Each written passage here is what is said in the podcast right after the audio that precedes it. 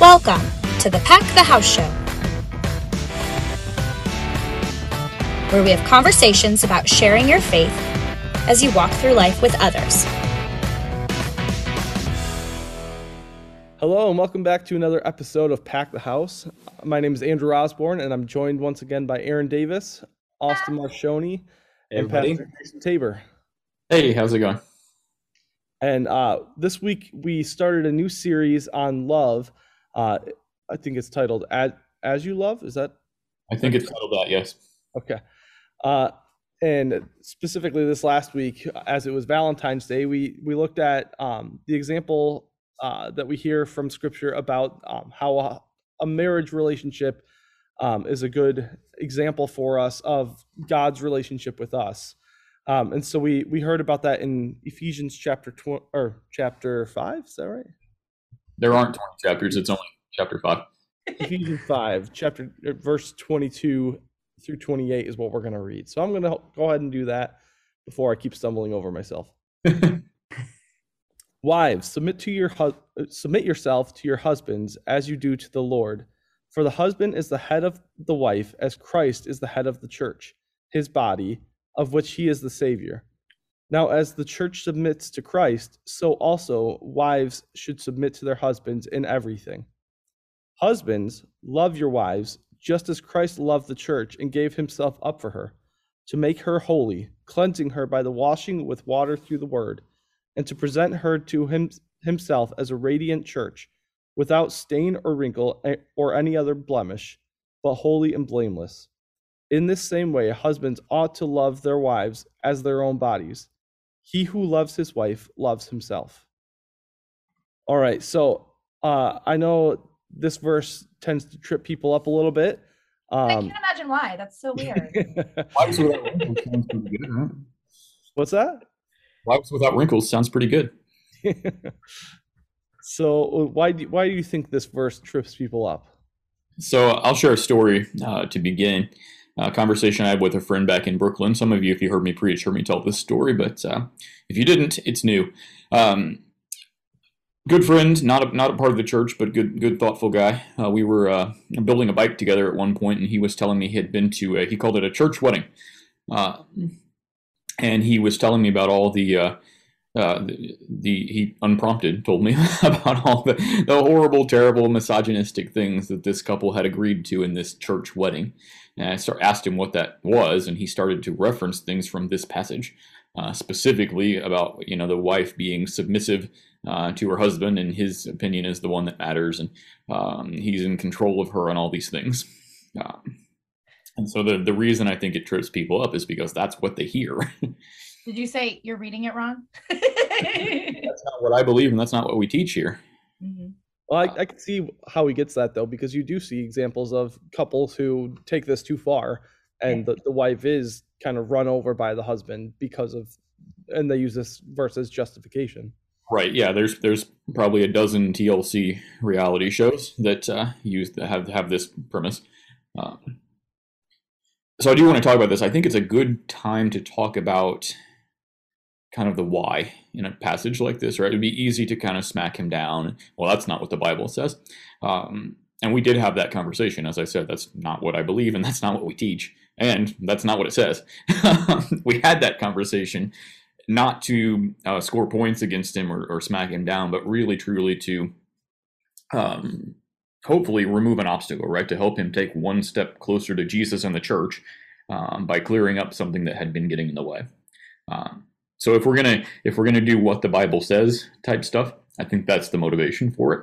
Um, do it in a way that that is motivated by helping your neighbor, your friend, uh, see more clearly the the love and truth of Jesus, not to, you know, own them, such as the, the phrase goes. Yeah, when I always tell people about this passage, I always say submitting means um, caring about the other person's needs more than yourself. Yep. But Which, in, I mean, in any marriage, your husband is going to do the same thing for you if it's a good marriage and a healthy marriage. That's what's being so, encouraged here anyway. Exactly. But I mean, just not even in a marriage, you should also do that for, you know, your neighbor or somebody else. That's, you should, you should want to care about their feelings more than your own. This is an excellent point. We can do the same thing in whatever our closest relationships are, whether it's marriage or not. Um, let's let's back up and and, and give, because again, I want to uh, those who are listening, I want to equip you um, to have the conversations as I did uh, to be able to help clear this up. So let's. Where did you all go? Are you still here? Oh, yeah, you're, you're kind yeah. of freezing a little. Aaron asked. Yeah, you asked me earlier if the computer was going to mess up, and I told you no, and then it did. You were um, very adamant too. I usually am. Really badly wanted me to know something about the battery, which I don't know. Seems fine. That's awesome. Let's talk about the passage. Um, Aaron made this point really well just now. Uh, the first thing to note, and, and Andrew, you said this in the recording or before the recording. Um, it does say, wives, submit to your husbands. Um, Submitting is not always fun. We know what it means, right? It means, as you said, kind of uh, letting go of a part of myself, laying down my own desires for the good of my husband.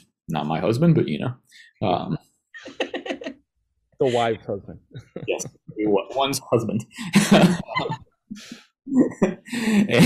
Which is not fun, and it, no, nobody likes that. It, it does say that. We don't want to shy away from that. We don't need to, because it also says, in the same way, husbands, love your wives as Christ loved the church. And what was the way that Christ loved the church? He died. Yeah, exactly. Yeah. Yeah. Full answer, right? He died for us. Spoiler. Yeah, right. Easter's in like six weeks. We can't say yet. Uh, I'll let you know how it ends. Um, yeah, so it's the same. Exactly. It's the same kind of laying down yourself love, uh, laying down your own desires for the good of the other. Um, so to your point, Aaron, it's a mutual, it's mutual other focus.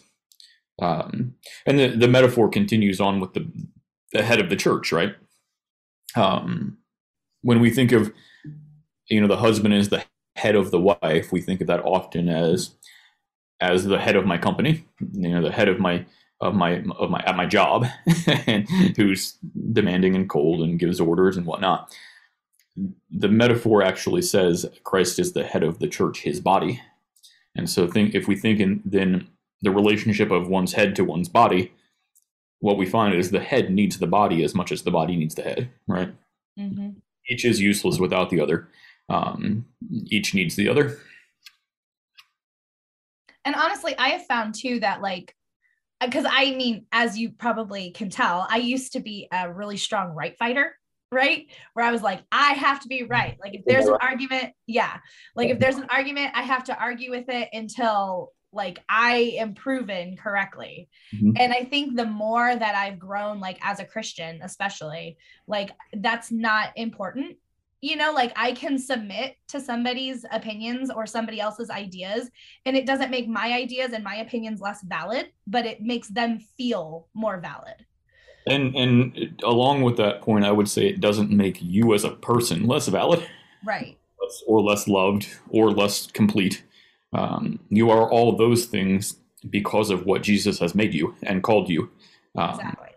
He he gives you that identity. He, you are his. You are worth dying for. You are welcome in his kingdom. You are destined for that the, the fullness of that kingdom. All those things are true, even if you put someone else's desires ahead of your own. Right. It kind of goes back to that meekness doesn't mean weakness type situation. It's like, you know, God want Jesus totally wanted us to be the meek, you know what I mean? But he doesn't, it doesn't mean you're, you know, less than. It just means that you're thinking of somebody else before you think of yourself. And a lot of times that's really rewarding. It's, it's even like filling, you know, it doesn't make you feel bad. It makes you actually feel good. Right. Yeah, I read interesting. It's been this is like the Aaron Jason conversation now, but I read an interesting research study. I read about an interesting research study recently um, along those lines that um, our our typical response, uh, especially now in, in times of, of anxiety, times of crisis, is to focus on self-care. And the the point of the of the research was other care actually makes us feel better than self-care. We think we're doing self-care um, to, you know, to help me and feel better about myself. The point was other care actually makes us feel better. Um, because self-care focuses me actually on what's wrong with me, whereas other care, caring for someone else, um, allows me to kind of step outside of my own situation and and be part of something larger, something um, you know, productive. That's that's been my experience with like take, taking kids on mission trips. It, mm-hmm. Like you you think you're doing it to serve the people you're going to serve, but really, but they didn't need that to grow. Yeah, that you're going there, one, to care for people and to show them Jesus, hands and feet. Uh, but you're really, the outcome of it is that your group is stronger, or that they care more for each other, or that there's better connections there a lot of times. I think that's the part that a lot of people get tripped on when they think about like sacrificing their time to do something for other people, is like, there's an aspect of it where it's like, I could have a great time at home, get some things done that I need to get done that I've just been putting off, you know, just be myself and just be like, by, you know, just be able to like get things done, be calm and chill. But then, you know, and then, and then that, that's good for you. And next to, you know, Pastor Jason's point, it's just that, you know, you forget, like, even knowing that, Andrew, you know, like I've been on mission trips, even knowing that I, I so often forget that whenever you go and you serve, whenever I've served, it's just like, you come back with a, a greater feeling than when you left. And so it's like trying to remember the good part of what happens at the end of the sacrifice.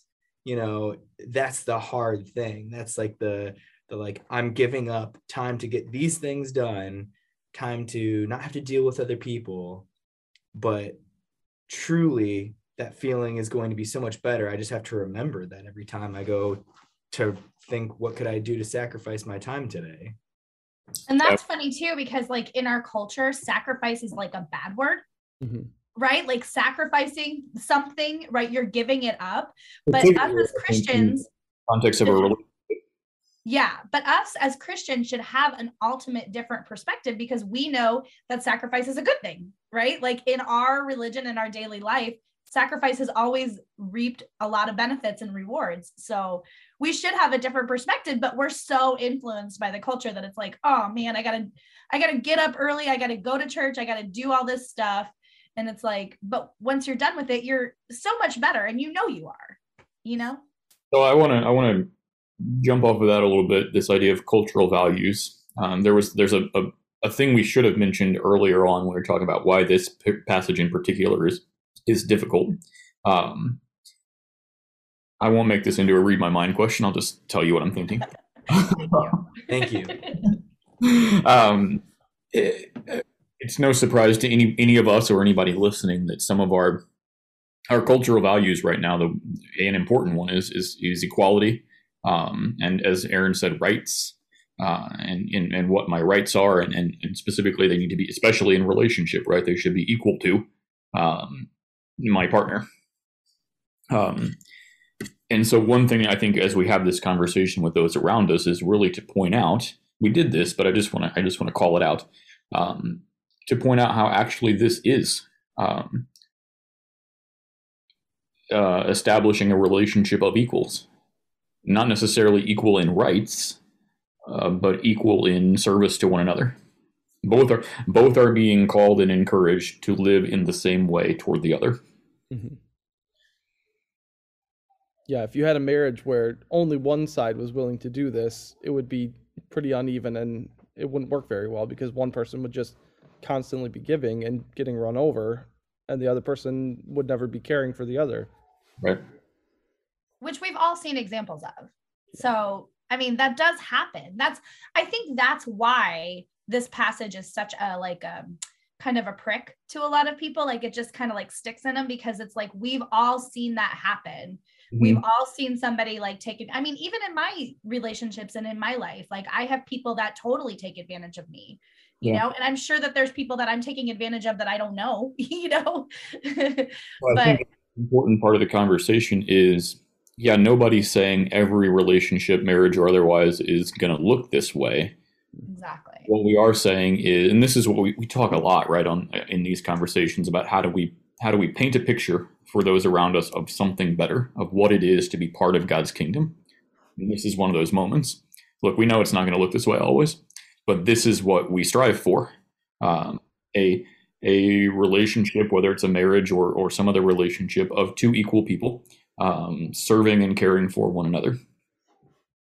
Yeah, and I think one of the best ways to talk about this with people is to uh, bring it back to your own relationships. Mm-hmm. Um, for instance, when I if I was talking to someone about this, I would I would tell them, like, the way the Bible paints this picture of a loving marriage is actually the best way my marriage has worked. Um, when we do sacrifice for each other, things go better. Um, and we're just wired naturally to be this way. Um, what a, way? Lot of, a lot of women uh, need to be cared for and need someone to lead them. Um, th- and that's how my marriage is. At least my wife wants me to lead. Um, that may not be the case for everyone, uh, but in a lot of marriages, that is the way it works out. And my wife is better at a lot of things than I am, for instance, caring and uh, giving and being patient. Um, so we just naturally work out this way. Um, again, maybe not all relationships do, but. So I would, I would, I want to reframe that a little bit, because I, my, my ears perked up and my eyes as well. Uh, I noticed that. Needs to be led is different than wants to be led, right? I'm sure your wife is fully capable of managing her life if you weren't in the picture. Um, but she says otherwise, but I think, yeah, you're probably right. So.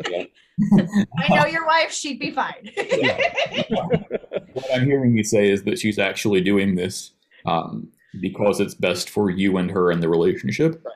Not because she's incapable. We don't want to, I don't want to paint the picture that says, you know, right, buddy, women are incapable of. Can't do it, yeah. I'm doing life. And, I mean, and also, like, she's caring for you, just it looks different. Yeah. Like I got I got a lot of flack when I when I became a stay-at-home mom from some people, because it was like, I'm a drain on resources, I'm not a valued member of society. I mean, all of these things were said to me. Seriously, all of these things were said to me. And uh, but like the best thing about my husband was that he understood that, like, every advancement in his career, like every promotion that he got, he was only able to get because I was taking care of other stuff that he didn't have to do, right? Right. Like, he was able to work the extra overtime. He was able to stay longer. Like, so he always, and this is one thing I love about him, that he was always like, my success is our success. Like, you, this promotion is also your promotion, you know? And I think when you you live as a as a community and you live as that life together, you understand that whole village aspect of it, where it's like, we are a team, we're one person, you know? And Andrew, that's, does, go ahead.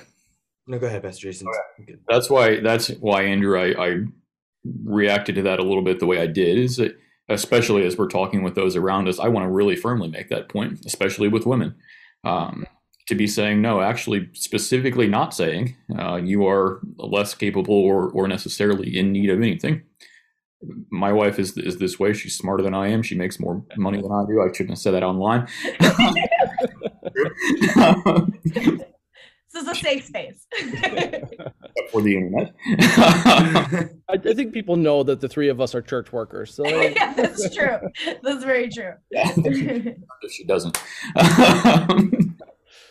Uh, but anyway, she would be perfectly fine without me. She would be as well off, or in some ways better than she is.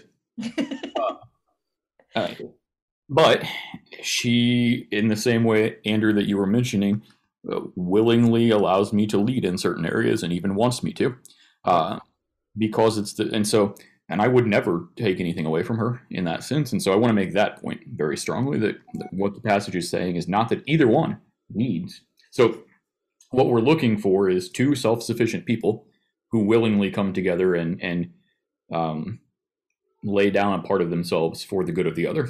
And that's the other thing that I don't think people recognize as much, is that when you do that, it makes you better.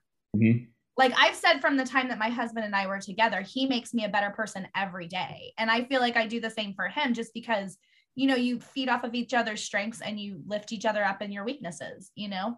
So having like a strong marriage and a strong partnership, just like the submitting actually makes you better instead of taking stuff away from you. How do we, what's the way of, what's the, you can say that, right? To your neighbor, to your coworker, whoever it might be, submitting makes you better, but it's extremely counterintuitive. It just is. Um, yeah. Submitting is not fun. Sacrifice is not fun. Um, the model here is, like we said, Jesus died. That was not fun. um, so what's what's the way of saying, I'm almost like, give it a try? I mean, th- that's that's the hard part, is getting somebody over the the hump of actually like doing it. Yeah, and, and that's why I kind of told the story in the way that I did. Maybe sometimes the best we can do is, no, we're not saying that. We're not. I'm not being oppressive. Uh, there's a there's an egalitarian way of looking at this. May, maybe the best we can do sometimes is is a new point of view, to say, actually, the church and Jesus are not this way.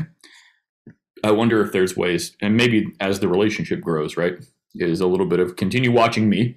Um, I'll do my this way, and maybe with time, you'll start to try it out. I think one of the things that, yeah. you know, I think one of the things that like, I think of was like, you know, you know, we often talked about like, even like drawing in on our own experiences, but I think that in this situation, I almost would think in a conversation with a neighbor to like, almost ask them, like, who sacrificed the most for them?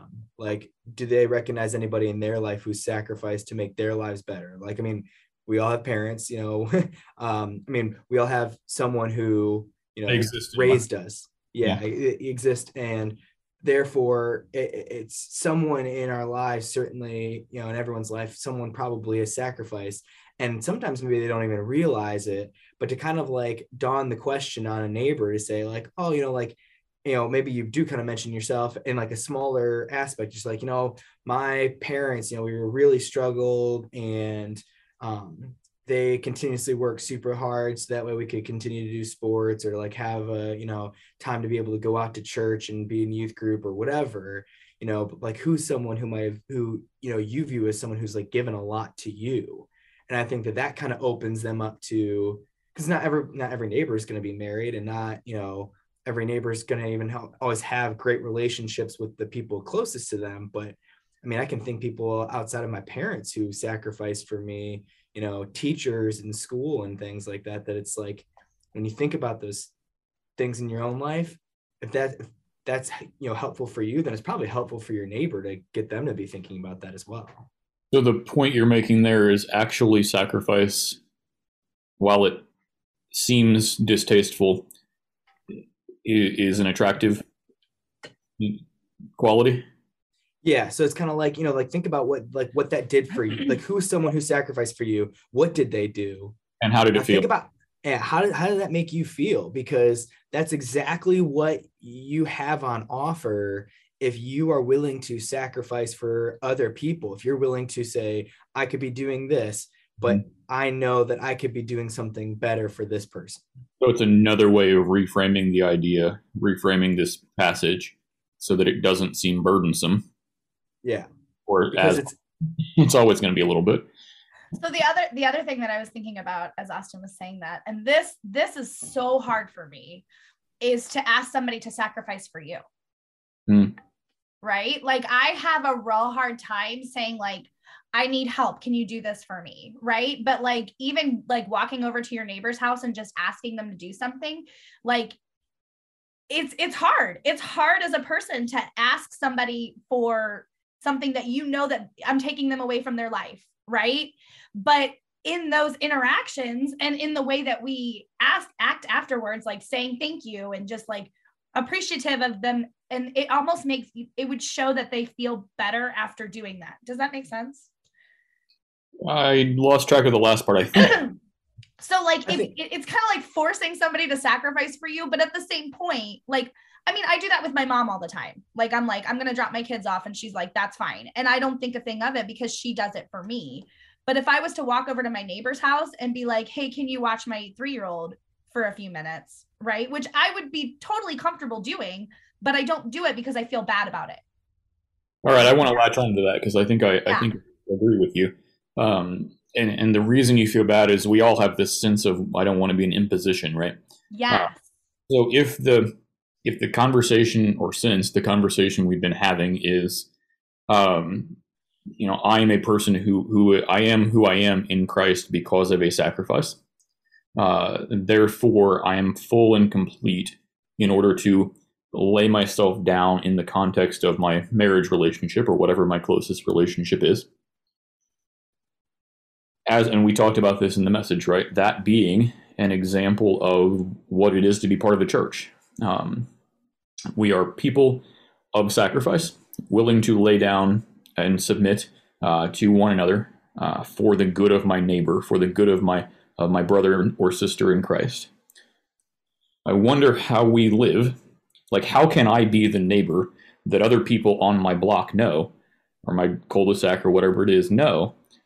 Actually, I can go ask him to watch my kid, or mow the lawn, or pick up the groceries, or whatever it might be.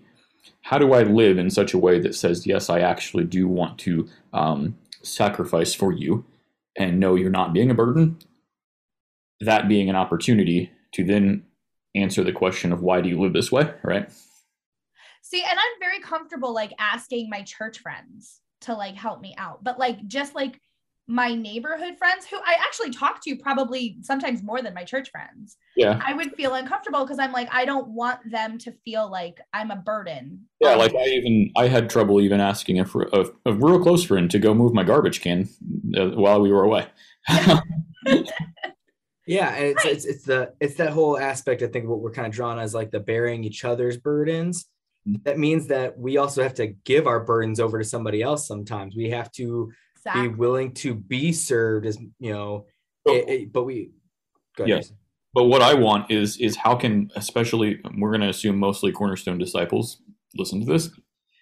How can we as Cornerstone disciples, how can I be the, the person that that my neighbor doesn't have to be afraid to ask me to move his garbage can? Like, how do I I want to live in such a way that my neighbors know if I need the garbage can moved or a package brought in, or, you know, somebody to get my kids off the bus, I know exactly who to call, um, because that's the neighbor who, who is willing to do it. But don't you think that they would be more willing to do it if you had asked them for favors previously? I don't know. I'd have to think about that. I feel like they would. I feel like if they had asked you to bring in their garbage cans, then you would be less hesitant asking them I to bring in your garbage cans. I can't cans. control what my, so so in your formulation, my neighbor has to first ask me to do something before he's willing, he's comfortable asking. No, but I'm saying oh. that part is harder for me. It's, I have no problem doing anything for my neighbor. Yeah, maybe right? I'm just not as concerned about that then. Yeah, yeah as, so as my I, hard part is asking them to do stuff for me. As I think about my neighbors who, Uh, like if I need someone to get my kids off the bus, I I have specific neighbors that I've done that with a few times. And the reason we felt comfortable asking them uh, is because they've they've just automatically done stuff for us in the past. Like they they don't wait for me to ask them to do the thing. Uh, they ask me if they can help. Just go um, ahead, your grass. And... So so I guess if I'm trying to think of ways that I could show people that they can ask me, um, I guess the way I would want to do that is by just doing things for them without them asking. Like the um, first. That way they know I, I'm willing to. Yeah. I think I just want to draw a little bit more though, because I mean, like I, I agree, like I totally agree with what you and Jason are saying, but I got to say, I, I totally understand what Aaron's saying, because there's an aspect to certain people not being willing or not being comfortable with being served. Like with, mm-hmm. with like, And so if I'm uncomfortable with being served, like if, if I feel like I'm going to be a burden, am I going to actually make someone more guilty if I like, add, like, you know, like, is it, is it going to be more of a problem if I'm not also willing to ask for help when it's needed? You know, like if we're not willing to ask for help when we need it, how are they going to know that we're willing to help when they need it? And I'm not saying that, that it, it, it's kind of like, it depends on the situation, because it's like, who's going to need help first? And I understand that there are situations like Andrew's referring to, like if it is the trash cans, like if they do fall over, if, you know, stuff goes like garbage goes all over the street, like, and you go and you clean it up, like, but who's to say that they're, the neighbor's ever even going to find out? But we can't, know? There's no use in sitting here doing what ifs and who's to say. but, but that's what I'm saying is, is like that, that to me is your, your question. I mean, like, I, t- I mean, like, I, um, this is just us having the conversation about it. When you ask, what is that going to look like? I think it's going to look like a thousand different things. That's I true. feel like that's going to come in so many different ways, because, you know, if someone moves into a, into your neighborhood, the cul-de-sac, like you're going to go offer to help move their boxes in, like, hey, do you need help? Do you need help carrying something? You know, like the, like it's going to look like small things. It's going to look like big things. It's going to look different. It's very situational, but I like what Andrew's saying. Makes and see, I'm coming from a place where I have a lot of friends that are scorekeepers. You know what I mean? So they're, they're happy to help me anytime. Right. But they don't like to take help from me unless it's like, well, Aaron's never asked me to watch her kids. You know what I mean? So it's like, I'm not going to ask her to watch my kids because she's never asked me to watch her kids, you know? So there's, there's that whole dichotomy that I don't like, that happens a lot, you know, where it's like, if I'm the only one sacrificing, people feel uncomfortable. Let's put it that way. Or if I'm the only one submitting, then people feel uncomfortable. Yeah, I, I see what you're saying, that uh, if you're never willing to receive help, um, it's going to be less likely that they're going to be willing to receive help, I guess. Right. No, I, I understand what you're saying. I, yes, I do. The end. You can argue with me. I don't care. So, but this actually, this actually brought to mind something that maybe will be helpful here. Um, one of my experiences in, in I'm gonna I'm gonna do a back in Brooklyn thing now again, twice in the same podcast. Um, I like it. Yes, one of the things I, I encountered early on and, and quite often, um, and it took me a long time to kind of process this, um, was lots of people very concerned with fairness, uh, and I think, Aaron, that's a little bit what you're uh, alluding to. In this case, it, it came out of uh, it was a, a poor community. Very low income community. And so there was, there was an, an aspect of, um, don't take advantage. Like if we would, if we, we get a, we did a, a, you know, Thanksgiving turkey giveaway every year, then people would, most people were good and they would take their one turkey per family as the, the guidelines were. And then there were some that would try to, you know, uh, separate the household or do things to get more than one turkey. And, um, for a long time, all of my volunteers, my my church members who were volunteering, um, had the sense that I, I was not aware of these things, and I was they were very upset that I was being taken advantage of. Uh, you know, they're pulling one over on me. What I finally told them was, I am willing to be taken advantage of for the sake of the gospel, um, and I think that's a little bit the mindset here. Yeah. You, you neighbor, feel that you're taking advantage of me because you've not watched, you know, you've not done anything for me, and now I'm, whatever. Now I'm doing something for you, and I, I that same mindset, right? I'm I'm willing to be taken advantage of. Mm-hmm. Uh, if I'm taken advantage of, fine. Uh, the more important thing is I want I want to make space for the gospel. Now I said that to my church people. I don't know how I would phrase it uh, to my neighbor uh, who. um, I'll think about that. And I guess on the point of, you know, the whole thing about, you know, being willing to, you know, ask people for help and being willing to, you know, ask people to sacrifice so we feel comfortable or so we can sacrifice and like have that kind of those opportunities. It's just funny because like Jesus didn't say, I'll sacrifice if you sacrifice, you know, right. Jesus sacrificed, and we sacrifice, you know, parts of our lives for him because of what he did for us, not because it's required, but because of what he did first. So there's the whole aspect of the first move, the first, you know, who's making the sacrifice. It's just, I, I think it's just funny how like we view that the but whole at the conversation same time, uh Jesus, he did not in the same way, but he did ask his disciples to sacrifice, and he asks us to to sacrifice uh pretty regularly. But he was absolutely what he was going to do before they did or did not do that, right? And also I have to say, for me, asking somebody to do something for me is a sacrifice. Yeah. Because I have to die to my pride. I have to die to the I can do it all by myself, I don't need any help. Like I that that's actually harder for me than like doing stuff for other people. Asking hmm. somebody to do something for me is much harder. I think that's the point we are trying to make. I think that's yeah. exactly it. That's yeah. where we were getting caught up on like the asking exactly. someone for help. It's, it's, yeah. it's, that's uncomfortable for right. me. I'm willing to sacrifice as much as people need me to, totally. But if I have to ask you to like do something, it may, it might make me uncomfortable personality yes. wise. Yes. But that's my own experience. So a lot of that stuff, I think, is the is the answer to the question when it comes. Austin especially did a good job of providing the answer to the question when it comes, essentially, of why are you like this, right? Why do you live this way? Um, well, because I, I know that I have been sacrificed for. Mm-hmm. uh, I, I want to live my life in response to that. I want to pay it forward, if you want that language. Um, and my sacrifice is nowhere near as great as what was given to me. Mm-hmm. That, you know, what was given to me by Jesus is, there's no sacrifice I can make for anybody greater than laying down my own life, as it says in the Bible. But, you know, there, there's just nothing. I might even do anything to great. I might even say it this way. I might even say it's an article of my faith. It's an aspect of my faith um, that I have been sacrificed for, and I needed it. And therefore I want to. Um, yeah. Yeah. All right. So how could we wrap this up? Uh, if you were talking to a, a neighbor and this verse got brought up, what would you say to them? Good question. I would probably give the example of my marriage, because that's probably the most, like, we both submit to each other. So mm-hmm. I, I would probably say something like that. Or yeah. submit, I would say something like, submitting doesn't mean weakness. Yes.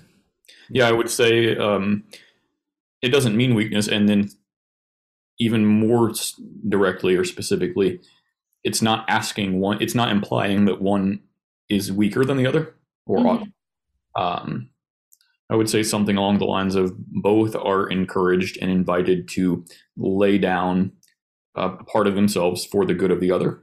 Um, you know, again, if we read the passage, both are talking about sacrifice, sacrificial love. Um, yeah. And I would, I would even just, I mean, just because this is, I mean, this is just how I would actually respond if I'm being legit. I would, I would sort of actually bring it up as like the joke of it and be like, if you think that, you know, I am solely in charge and that Chelsea needs to do everything I ask of her, have you met you Chelsea? Have, then you have no concept of how this marriage would, would go, because it's not at all what it would be like. If, if, if you're thinking that I'm got everything together and I'm the one who can lead this household, you're sorely mistaken. I think that's especially important for, um, you know, for men, for husbands to acknowledge. Um, I don't, I don't carry this thing by myself anyway. And I think it is powerful coming from a man too, because it's the, for so long, the dichotomy has been, you know, that the men are higher. So right. When it comes from a man, it does, it is more powerful, I think. Uh, to admit that you need something, like you, you would not be complete if your wife wasn't there to complete it. Or even just saying the words like, I submit to my wife, like that, I mean, that's powerful, you know? For me, for me, it's a little different. It, it, I am complete. I'm a, I'm a fully functioning, fully um, healthy, emotionally, no, no, I'm fully emotionally healthy. Fully functional, emotionally healthy, self-sufficient person, as is my wife, even though I understand that I, I don't, so I, that I seek to work my relationship in this way, that I am going to stand out of the way and lay down my own desires from time to time uh, for her good, as she does for me. Um, and that I don't, I can be that and do that while I'm also a, a whole person. I think that, yeah, it would be like submitting, you know, is not a, a lack of capability of the other person, or, you know, like of each other. It's just that in any relationship, doing things together is far greater and satisfying and honestly sometimes easier than doing it on your own. Going going yourself is just not project. Easy. So what was that? Except for group projects in school. Make the one kid do it. Yeah. That's some insight into my psychology. Put my name on it. All right. Wrapped well, up one times now. Yeah. Pastor, would you mind praying us out? Yeah. Father, we give you thanks for um, the relationships that you give us. Uh, for some of us, that means a, a marriage relationship.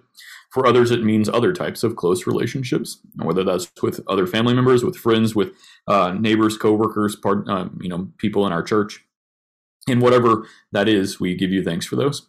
We ask also that you would enable us um, to uh, live in those relationships uh, by laying down ourselves, our own desires, our own um, directions uh, for the good of the other. Um, and that you would en- enable us to make the first move in those relationships to do that where maybe we need to. Uh, all of that as a way of Uh, painting a picture for those around us, those who are looking in and watching, of what it is to be part of your church and part of your kingdom, and that you would give us words to speak that uh, when the question comes. In Jesus' name we pray that. Amen. Amen. Amen. All right. Well, thanks for joining us, and we'll see you next week. Hey, everybody. Bye. Have a great week. Thanks for joining us for the Pack the House Show. For more content like this, or to connect with us, visit our website, cornerstone lutheran dot church.